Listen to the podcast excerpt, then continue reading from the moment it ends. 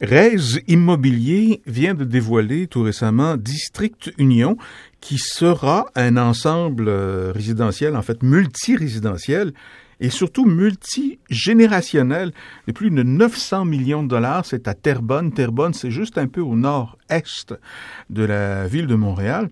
On parle d'une cité organique, futée, qui vise à rassembler les générations et aussi à s'adapter aux réalités des ménages modernes.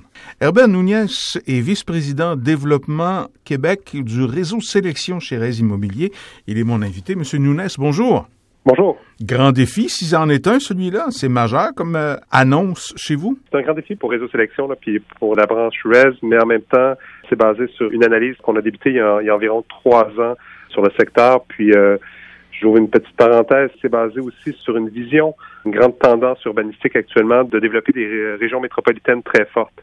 Et euh, lorsqu'on regarde à travers le monde des villes, puis on peut se comparer à ces villes-là, comme Toronto ou, euh, ou, même Vancouver ou San Francisco, c'est des régions métropolitaines qui ont pris la décision d'investir sur une métropole forte, mais aussi d'avoir des pôles de développement autonomes. Et quand je parle de pôles de développement autonome, je parle de pôles qui sont capables d'offrir de l'emploi, qui sont capables d'offrir de l'urbanité, qui sont capables d'offrir également de l'accès à la culture, sans nécessairement avoir à se déplacer vers le grand centre, mhm. tout en gardant un, lien très fort économique. Et, lorsqu'on a analysé le potentiel de ce site-là, un site actuellement au niveau socio-économique qui vit un boom, avec une, une délocalisation aussi de l'emploi, un parc industriel qui s'en vient de plus en plus fort, un employeur qui est très fort déjà avec l'hôpital de Gardeur, c'était un site de choix pour faire notre euh, premier développement de plan d'ensemble multigénérationnel.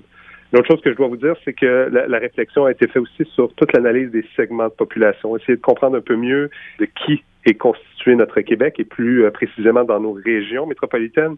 Et une des choses qui est ressortie, là, on travaillait avec les gens, que ce soit en brainstorming au niveau de nos études, c'est que les gens veulent de plus en plus gagner du temps, être proches de leurs parents ou de leurs enfants, euh, selon le sens. Donc, ce côté-là d'avoir des développements qui sont multigénérationnels et sans avoir systématiquement et toujours accès à l'automobile. On ne pense pas en fonction du, véhicule moteur. Tout à fait. On est vraiment dans quelque chose qui est à part. La volonté aussi d'arriver dans un secteur qui est déjà structuré au niveau des transports euh, alternatifs. Il y a la gare de train de l'Est qui est déjà en place, qui donne un accès directement à Montréal, mais ce côté-là, l'autonomisation au niveau de l'emploi. Donc, les gens peuvent travailler sur place, donc utilisent moins leur voiture, ont accès à un pôle civique. Il y a une école qui est déjà construite sur notre site, une école primaire, donc aller porter son enfant à l'école. Il y a une bibliothèque, un centre culturel, un centre sportif, tous ces petits freins dans le quotidien qui nous, euh, obligent à prendre notre voiture pour avoir des loisirs, pour consommer, pour aller chercher euh, l'accession au commerce. Donc, d'avoir déjà tout ça qui est déjà structuré dans ce pôle-là, puis de venir déposer cette unité de voisinage qui vient juste faire le lien avec les autres fonctions, ça nous permet de laisser notre voiture chez soi ou tout simplement de se départir d'une voiture lorsqu'on est une famille qui en a deux. Et on mise énormément sur cet aspect-là, sur ce développement. Les critiques potentielles ne parlent pas, j'espère, de ce qu'on peut voir aux États-Unis qu'on appelle les gated communities, les communautés fermées, protégées, avec accès euh, de garde de sécurité. Là. Non, on n'est pas du tout dans ce type. On est vraiment plutôt dans une communauté ouverte, euh, mixte au niveau des générations, mais mixte également au niveau euh, des structures familiales. Lorsqu'on s'adresse notre produit aux familles, on veut s'adresser à toutes sortes de revenus. On le sait aujourd'hui, la famille avec un grand F n'est plus la famille euh, classique, euh, deux enfants, euh, deux parents. Euh, c'est monoparental, c'est des gens qui décident de ne pas avoir des enfants. Donc, c'est de pouvoir adresser des produits qui sont modulables selon la structure. Et notre projet est ouvert déjà sur le pôle civique qui est déjà en place, donc le pôle institutionnel avec l'école, avec les, les commerces qui s'en viennent, les commerces de proximité, le centre aquatique, comme je vous ai dit tout à l'heure. Donc, au contraire, c'est de de venir, oui, scinder un quartier qui est déjà structuré, mais de tendre des liens avec les infrastructures déjà en place. Quand on parle d'habitation modulable pour répondre à la diversité des ménages, M. Nunez, on doit aussi répondre à des vecteurs de liens euh, d'urbanisme des villes aussi. Faut que le projet soit approuvé par Terrebonne, par la ville elle-même. Tout à fait. Ben, écoutez, euh, ça, c'est un travail qui a été fait dans les deux dernières années. On a un plan d'ensemble, un, cadre réglementaire qui a été développé avec euh, la ville, cadre qui a été approuvé. Par la suite, chacun des projets doit passer par un processus d'approbation au niveau des instances municipales et euh, de la délivrance d'un permis pour s'assurer que les projets correspondent au cadre réglementaire. C'est un projet qui permet une forte densité Et la volonté, que ce soit du niveau du développeur, de notre côté RES et de la ville, c'était de dégager des espaces communs, de dégager des espaces verts, puis c'est ce qui est permis par la verticalité. Donc, je vais vous imaginer ça. Aujourd'hui, le plan prévoit environ l'étendue de 10 terrains de football en espace vert et en espace commun pour la population. Et ça, ça a été permis par la verticalité, par ce cadre réglementaire-là qui nous permet d'aller un peu plus en densité. On vise à peu près à terme une population de combien?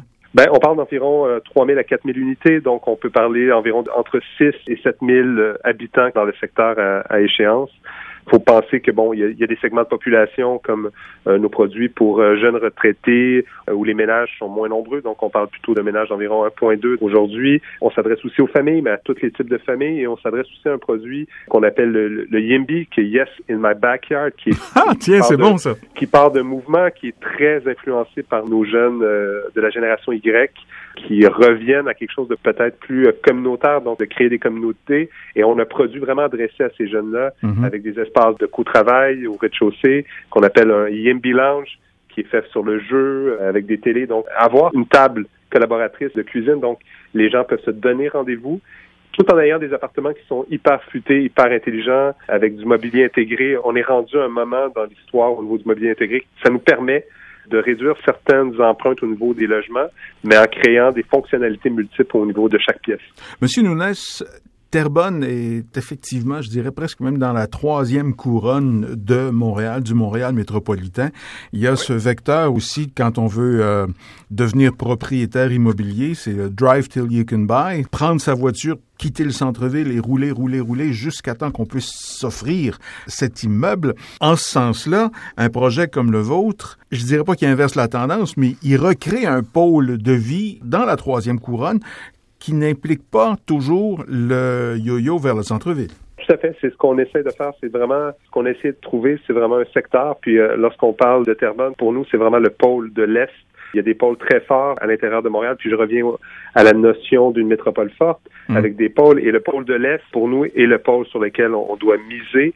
C'est un pôle, comme je disais tantôt, qui offre énormément de possibilités. Puis c'est sûr qu'au niveau des produits, ce qu'on veut vraiment donner aux gens, la finalité de ce projet-là, c'est le temps. Pas du temps pour avoir du temps, c'est du temps pour être avec nos proches. Donc, de minimiser tous les, les, les freins du quotidien, permettre aux gens d'avoir plus de temps pour eux et plus de temps avec leurs proches. Donc, d'offrir cette proximité-là. Et on le voit, la, ville de Terrebonne a vécu depuis les dix dernières années une augmentation de 10% d'autonomisation au niveau de l'emploi. Donc, des gens travaillent de plus en plus. On parle de 50 aujourd'hui de gens qui travaillent et qui vivent à Terrebonne et qui ne se déplacent plus dans la métropole pour aller travailler. Donc, on change carrément le paradigme. Tout à fait. L'objectif, c'est de, oui, garder un lien avec sa métropole, mais comme je vous disais dès le départ, c'est d'avoir un pôle qui est autonome. C'est drôle, les gens, quand on les rencontrait, on a fait énormément de brainstorming avec des gens locaux, et les gens, ce qu'ils disaient, c'est on a envie de rester dans notre euh, lieu immédiat, mais on a envie également d'avoir accès à de la culture, à de l'urbanité, euh, pouvoir avoir des commerces de proximité. La petite vie de quartier que Montréal offre, ils aspirent à ça également. Donc, c'est d'avoir le meilleur des deux mondes, finalement, d'avoir Terrebonne, on sait, fait partie de la Naudière, une région qui est riche en espace de plein air, tout ça, tout en restant dans son lieu immédiat, avoir accès à cette urbanité-là, pouvoir consommer, je, je, je redis, mais consommer cette euh, urbanité. Mhm. Et j'imagine également que le projet du genre sera, lui, sous la loupe de plein d'autres potentiels développeurs ou encore de chez vous ailleurs dans d'autres pôles. Ben, écoutez, la volonté à Terrebonne, nous, c'est de vraiment développer ce pôle-là en entier. Ça fait plus de 30 ans qu'on crée des milieux de vie. On s'est fait connaître beaucoup euh, au niveau des milieux de vie pour retraités, mais notre objectif est vraiment de le faire à Terrebonne en totalité, d'offrir l'ensemble des types d'habitation. Et on regarde tout ce qui se passe aussi. Notre vision de développement est de regarder tout ce qui se passe à travers le Canada dans les grandes régions métropolitaines, hmm. dans ce type de pôle qui mérite l'attention. Urbain Nunes est vice-président Développement Québec de Réseau Sélection et Réseau Immobilier. Merci beaucoup. On creuse et on commence quand et ce sera complété quand? le projet? On parle d'un projet qui va s'étaler sur 10 ans. On a commencé à creuser dernièrement. Donc, la première phase de notre projet qui va rassembler 364 unités au départ sur deux modes, acquisition ou location, et euh, ce produit dont je vous ai parlé un peu plus tôt pour euh, euh, la génération Y. Hmm. Donc, on a débuté et la première phrase sera livrée en 2019 pour une grande ouverture. Bonne chance. Bon travail, mon cher. Merci, M. Nunez. Merci beaucoup. Au revoir.